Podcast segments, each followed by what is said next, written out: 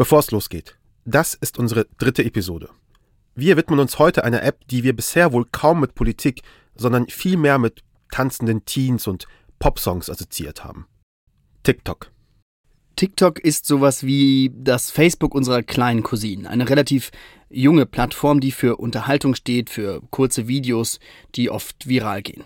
Aber das, was TikTok so erfolgreich macht, das hat auch Folgen unter anderem für die Verbreitung von Lügen und Falschinformationen.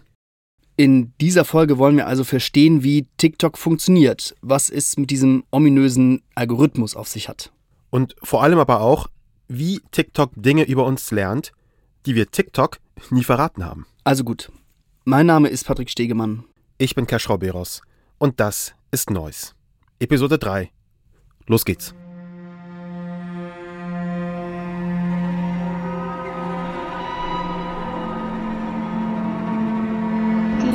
Klimapolitik der AfD beruht einfach darauf, dass sich Klimaforscher heutzutage nur auf Viele hypothetische Klimamodelle setzen.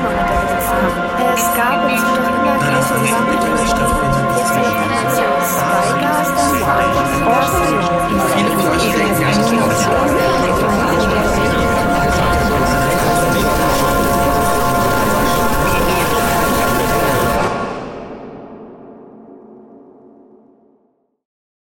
Mein Bestie Bunny hatte Geburtstag und ich habe ihr so ein Kissen geschenkt mit ihrem Crush drauf und genau dasselbe Geschenk hatte sie mit ihrer besten Freundin geschenkt, nur mit ihrem Gesicht drauf und wir gucken mal, wie sie das heute findet. Dein Geburtstagsgeschenk, okay?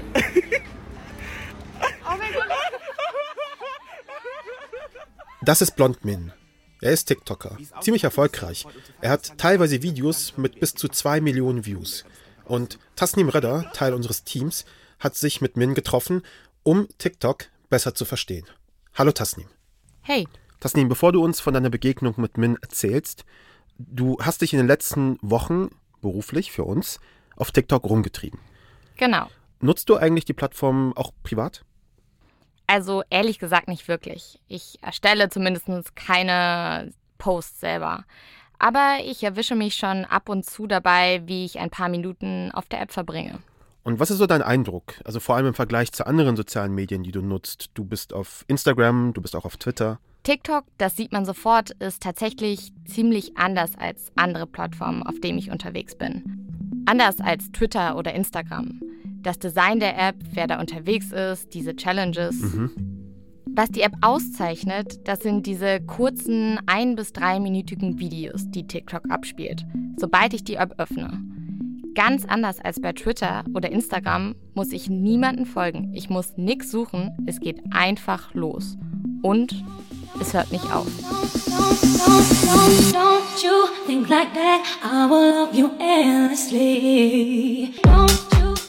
Also hier sieht man zum Beispiel eine Frau, die so komische Dance-Moves macht, mit denen sie aufdringliche Männer im Club abschreckt. Oder hier sieht man so zwei kleine Katzen, die zum Tanzen gezwungen werden von ihren Härchen. Ist ziemlich schwer zu beschreiben, aber sieht ziemlich süß aus. Okay. Nach einer Zeit merkst du, wie sich die Inhalte ändern, wie sie im Grunde immer besser zu dir passen, deine Interessen treffen. Und das ist schon irgendwie verstörend manchmal. Verstörend. Äh, Wie meinst du das? TikTok zeigt dir manchmal Dinge, bei denen du dich fragst, woher zum Teufel weiß die App, dass ich das mag? First, the hip flexors. This is one of my very favorite stretches. It's easy to do. Do both sides. Next, do you want to do? Ich habe TikTok zum Beispiel nie gesagt, dass ich Yoga mache. Und trotzdem bekomme ich super viele Yoga-Videos gezeigt. Das meine ich mit verstörend. Denn im Unterschied zu Instagram zum Beispiel weiß die Plattform ja anfangs überhaupt nichts von mir.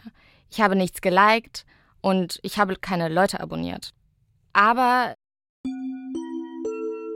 es gibt eine ziemlich überzeugende Antwort auf diese Frage, wie TikTok das macht.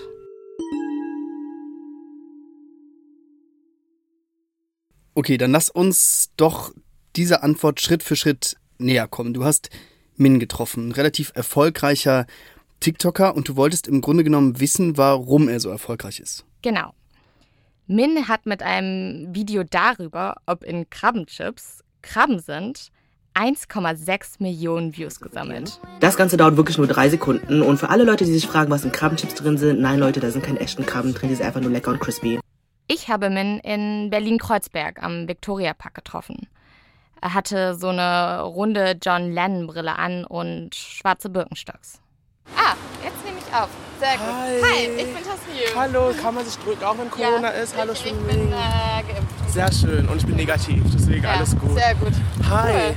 Äh, wollen wir uns irgendwo hinsetzen oder was passiert jetzt? Min hat mir erstmal erklärt, wie er TikTok-Videos aufnimmt. Und da, du hast wirklich unendlich viele, unendlich viele Möglichkeiten, deine Videos zu bearbeiten. Sei es mit Schnitt, Voice-Over, Voice-Effekt. Ich könnte eine Roboterstimme jetzt haben, ich könnte eine Katzenstimme. Und dann hat Min selbst angefangen zu performen. Er hat vorher so eine Art Choreo mit den Händen gelernt, ein bisschen wie Macarena. dahingestellt und machst jetzt quasi Selbstauslöser, ne? Ich mache Selbstauslöser, ich gehe auf den Timer. ja. Also ihr hört den Sound. Okay, und dann weiß ich, okay, ich nehme mir jetzt drei Sekunden dafür, um mich vorzubereiten, dass ich aussehe wie ein Mensch. Und das geht ja jetzt klar. Diesen ich Clip bearbeitet er, fügt Sticker ein, legt Filter drüber und postet ihn dann auf seinem Kanal. Okay, und was hat es mit dieser Choreo auf sich? Warum gerade Macarena? Ja, das ist äh, eben auch so ein TikTok-Ding.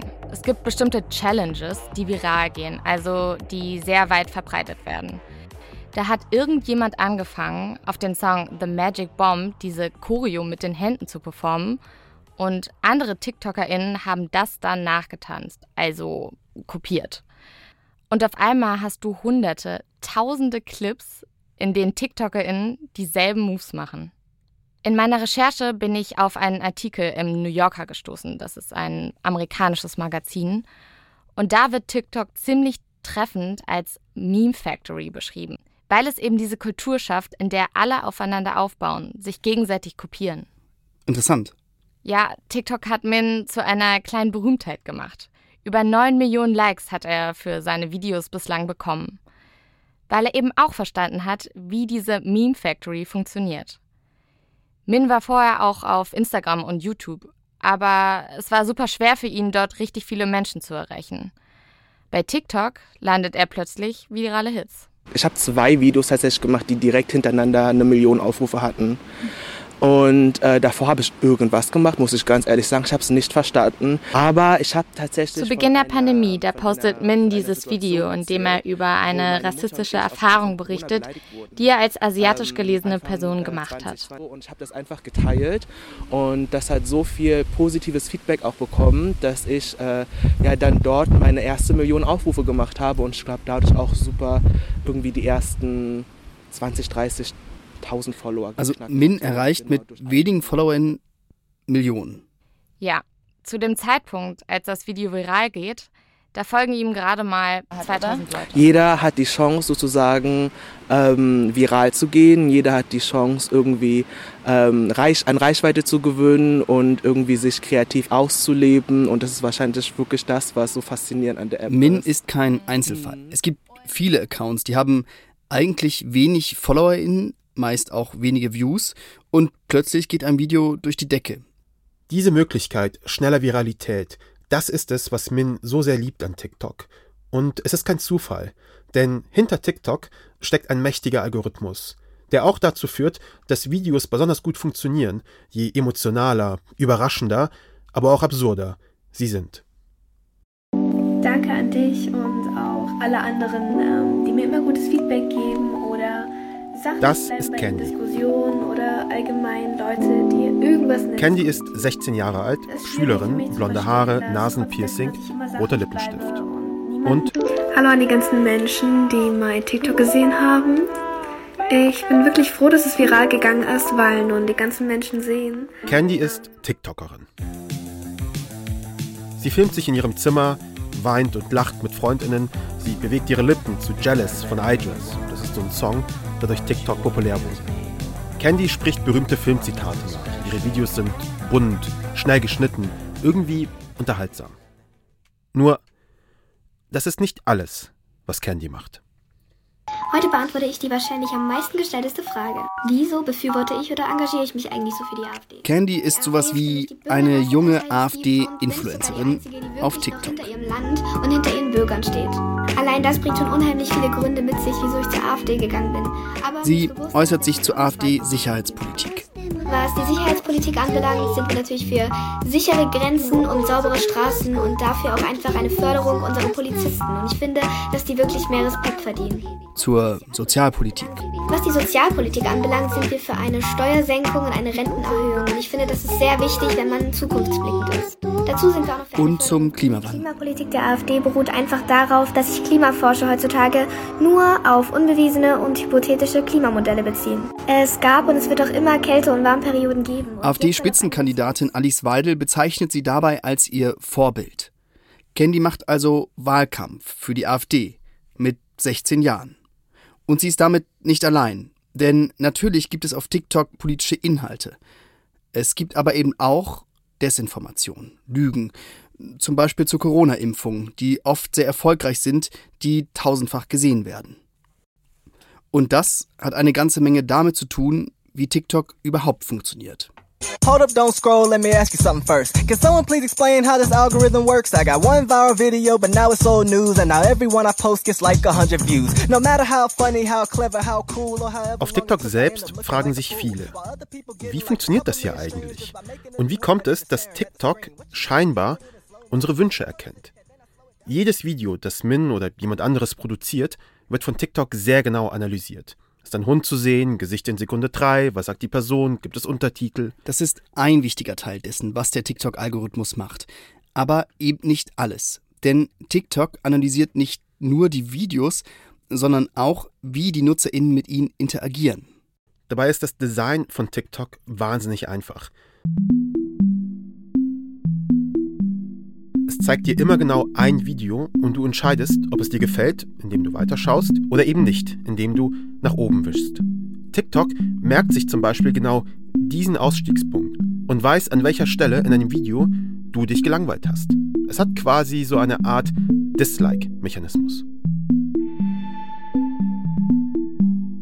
Es ist eigentlich ein bisschen wie bei der Dating-App Tinder. Du entscheidest dich bewusst, ob du jemanden interessant findest oder nicht und du triffst diese Entscheidung sehr oft innerhalb weniger Sekunden.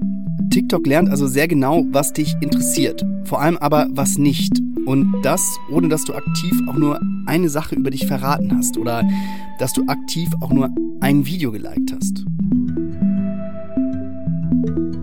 Das lässt sich vielleicht ganz gut mit einem sehr aufmerksamen Verkäufer in einem Klamottenladen vergleichen, der kein Wort mit dir wechselt, die aber durch die Klamottenständer hindurch nachspioniert, der jede deiner Regungen registriert, beobachtet, wie du Klamotten nur anschaust und dir dann am Ende Sachen anbietet, die dir, Überraschung, tatsächlich auch gefallen. Dieser Algorithmus, der immer zu wissen scheint, was wir sehen wollen, das kann lange sehr lustig sein wenn es nur um Tanzvideos geht. Wenn TikTok also tatsächlich dieser unbeschwerte Ort wäre, für den viele ihn halten. Aber TikTok ist inzwischen mehr als nur das. Auch Politik und politische Themen finden auf der Plattform statt. Und das macht die Dinge dann doch etwas komplizierter.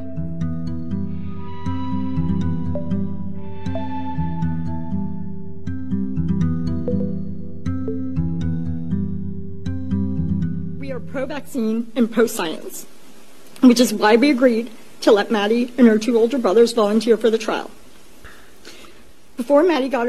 Das ist ein Video eines sehr kleinen Kanals. Er hat so 6000 Follower. Viele seiner Videos haben ein paar tausend Views, manche sogar nur ein paar hundert. Doch einige haben 200 bis 400.000 Views. Das sind virale Hits. Der Kanal heißt Der Spioniker und es gibt ein Thema, das Spioniker ganz besonders interessiert. Die Corona-Impfung. Der Spioniker teilt Videos mit Ausschnitten des russischen Regierungssenders RT Deutsch und Bild TV oder er teilt Geschichten von Impfschäden bei Kindern.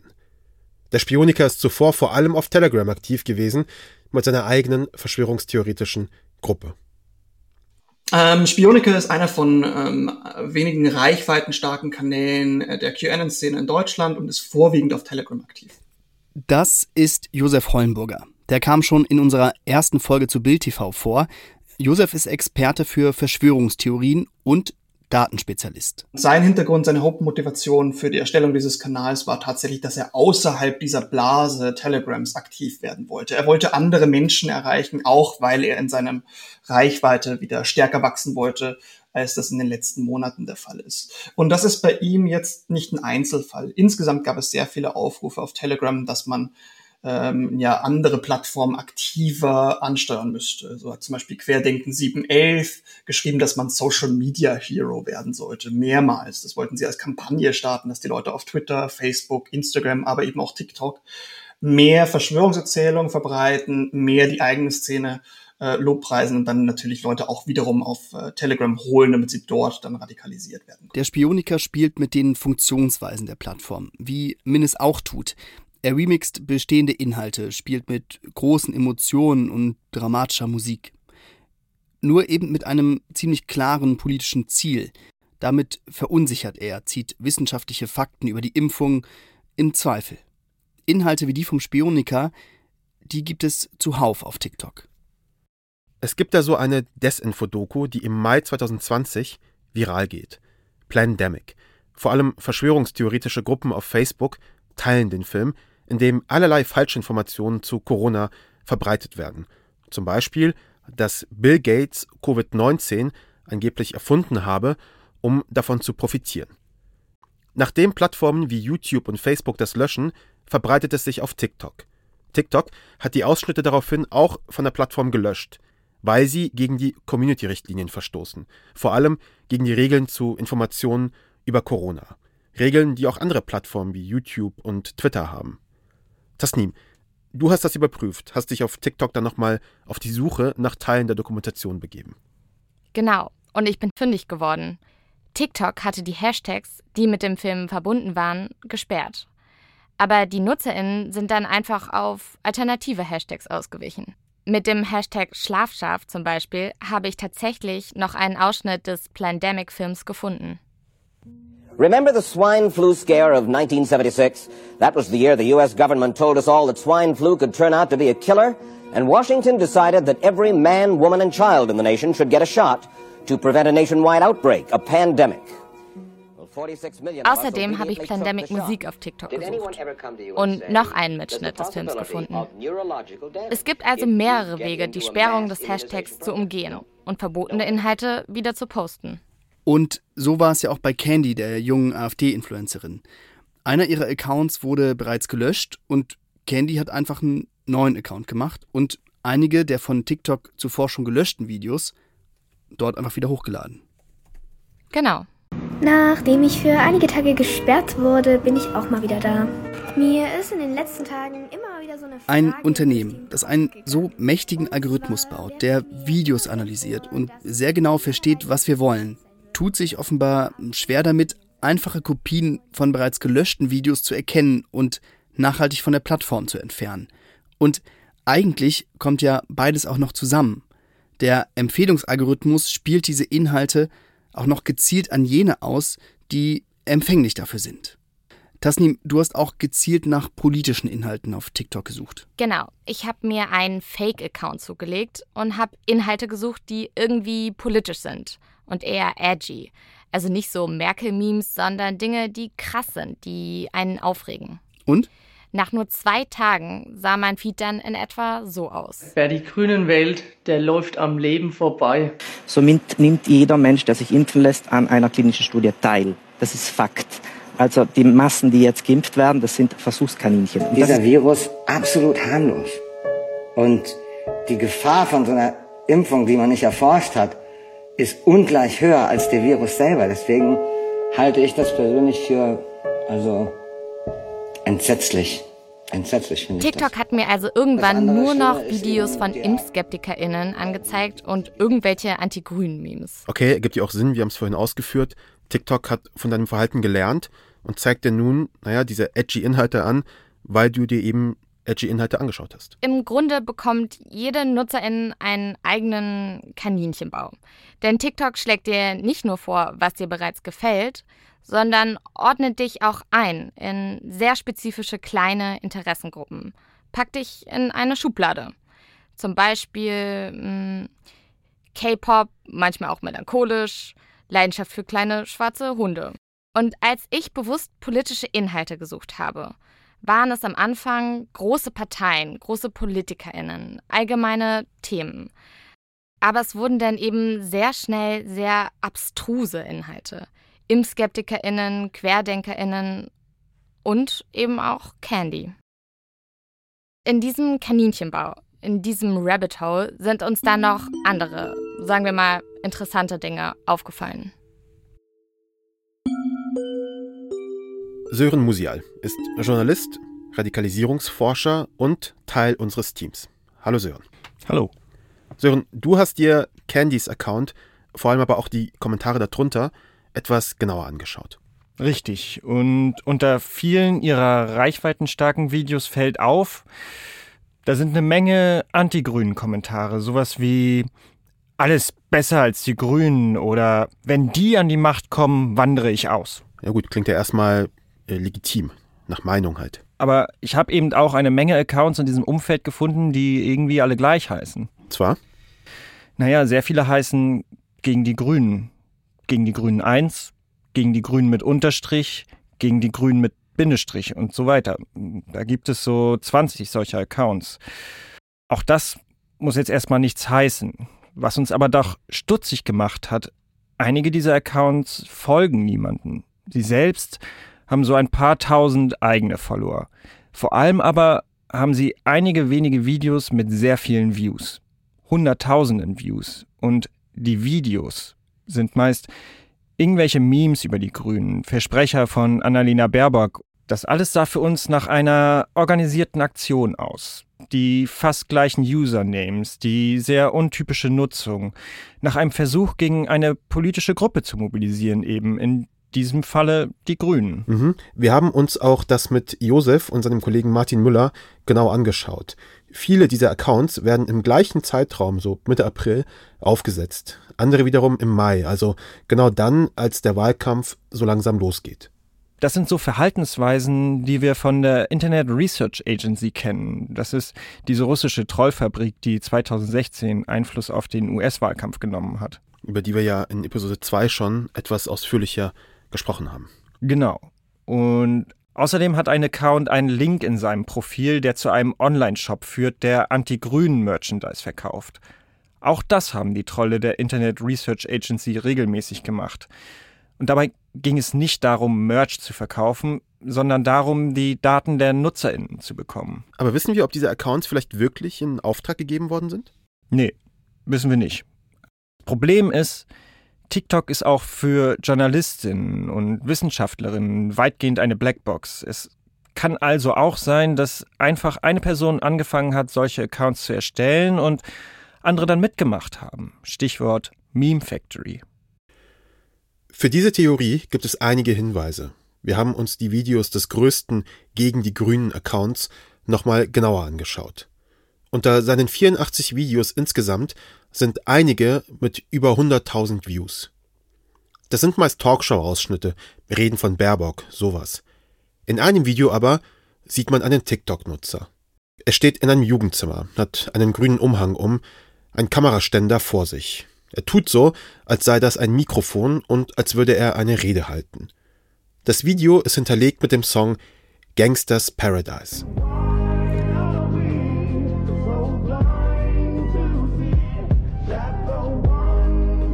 Und die Untertitel sagen, es ist der Tag nach der Wahl. Die Grünen haben die Wahl gewonnen. Und das sind die neuen Regeln für ein neues, grünes Deutschland. Nämlich, dass auf Autobahnen maximal 120 gefahren werden darf. Einfamilienhäuser werden verboten, ebenso Motorroller und der tägliche Fleischkonsum. Verbrennungsmotoren auch und Paintball soll verboten werden. Als wir uns das Video auf dem Account gegen die Grünen genauer anschauen, wird ziemlich schnell klar, dass es sich um eine Kopie handelt. Es ist so bearbeitet, dass man den ursprünglichen Nutzernamen von dem, der es eigentlich erstellt hat, nicht mehr sieht. Aber genau diesen Nutzer haben wir gefunden. Nennen wir ihn Thomas. Er wollte nicht, dass wir unser Gespräch aufzeichnen, hat es uns aber erlaubt, dass wir die Unterhaltung mit ihm wiedergeben. Thomas wusste bereits, dass sein Video von der Seite gegen die Grünen ungefragt kopiert wurde. Er selbst hatte es ursprünglich am 15. Mai auf seinem privaten Account hochgeladen. Mit Erfolg. Sein Video erreicht 1,8 Millionen Views. Wir haben ca. 20 Clips in diesem Stil gefunden. TikTokerInnen haben das Video gesehen und es dann mit mehr oder weniger derselben Dramaturgie und sehr ähnlichen Inhalten kopiert. Das könnte alles auch ein pubertärer Scherz sein, banale und harmlose Provokation, wäre es eben nicht so erfolgreich und würde das Video nicht diesen wilden Mix verbreiten aus Halbwahrheiten, Dekontextualisierungen oder schlicht Lügen. Thomas Video geht viral, priorisiert von einem Algorithmus, der komplett intransparent ist. Neben Thomas haben wir noch mit einem weiteren TikToker gesprochen. Und beide haben uns ziemlich glaubhaft versichert, Sie wollten mit ihren Videos nur auf einen Trend aufspringen.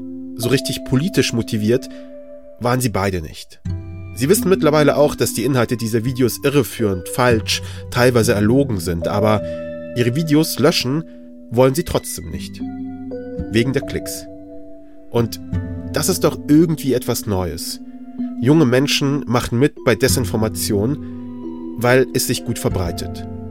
Weil man das eben so macht auf TikTok. Natürlich haben wir auch TikTok mit unseren Recherchen konfrontiert.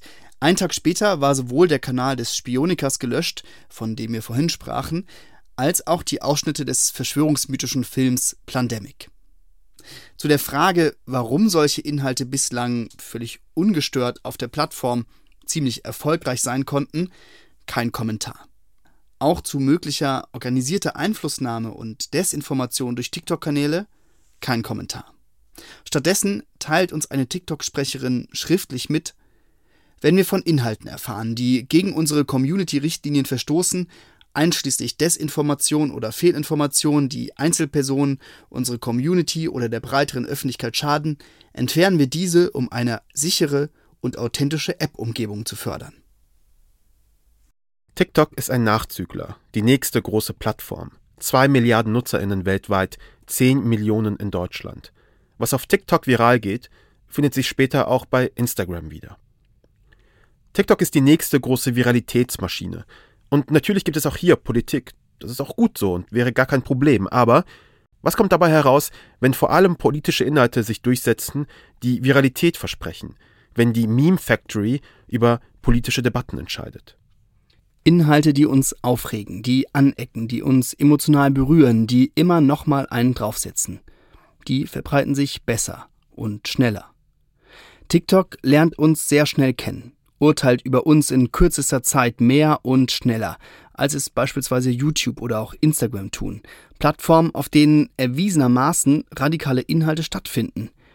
Genauso schnell, wie man auf TikTok in einen Rausch von Tanzvideos fällt, Genauso schnell kann man in einen Rausch von Corona-Leugnung fallen. Hinzu kommt, TikTok bleibt eine Blackbox, intransparent darüber, wie es funktioniert, auch für Menschen, die die Plattform kontrollieren könnten.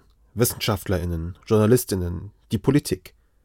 Diese geballte Lautstärke, die von TikTok ausgeht, die Macht des Algorithmus, die trifft auf Menschen, die oft sehr jung sind. Und manchmal auch zu jung. Haben und die das dann sich auch irgendwie alle machen, weil manchmal bin ich auch im Livestream und kriege dann sowas, ja, ich bin acht. Ich so, oh. So, weißt du, was ich meine? Soll ich dich jetzt blocken oder was soll ich machen? Weil mit acht darfst du locker nicht um 22 Uhr in meinem Livestream sein. Solltest du schon morgen zur Schule gehen? So, ich glaube, da muss man auf jeden Fall, ähm, ja, äh, gut, gut, also TikTok sollte da auf jeden Fall aufpassen, da nicht zu, dass zu früh Leute TikTok haben. Aber ja, ich glaube, das ist auf jeden Fall super, super jung.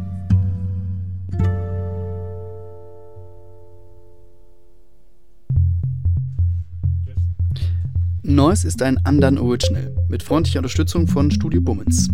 Konzeption und Executive Producers Keschrau Beros und ich, Patrick Stegemann. Redaktion Tasnim Röder, Sören Musial, Christina Hellberg, Keschrau Beros und ich. Unser Executive Editor ist Tobias Baukage. Technische Produktion, Sounddesign und Originalmusik von Alex Kaplan Freitag. Weitere technische Produktion Beate Bartel. Coverdesign von Max Kuwatz. Besonderer Dank an Josef Hollenburger und Martin Müller von CEMAS und David und Leon sowie allen TikTokerInnen, die mit uns gesprochen haben. Die Recherche wurde unabhängig unterstützt von Reset. Falls euch das gefallen hat, freuen wir uns über eine Empfehlung und ein Abonnement. Und wenn ihr uns schreiben wollt, noise at. Danke fürs Zuhören und bis zum nächsten Mal.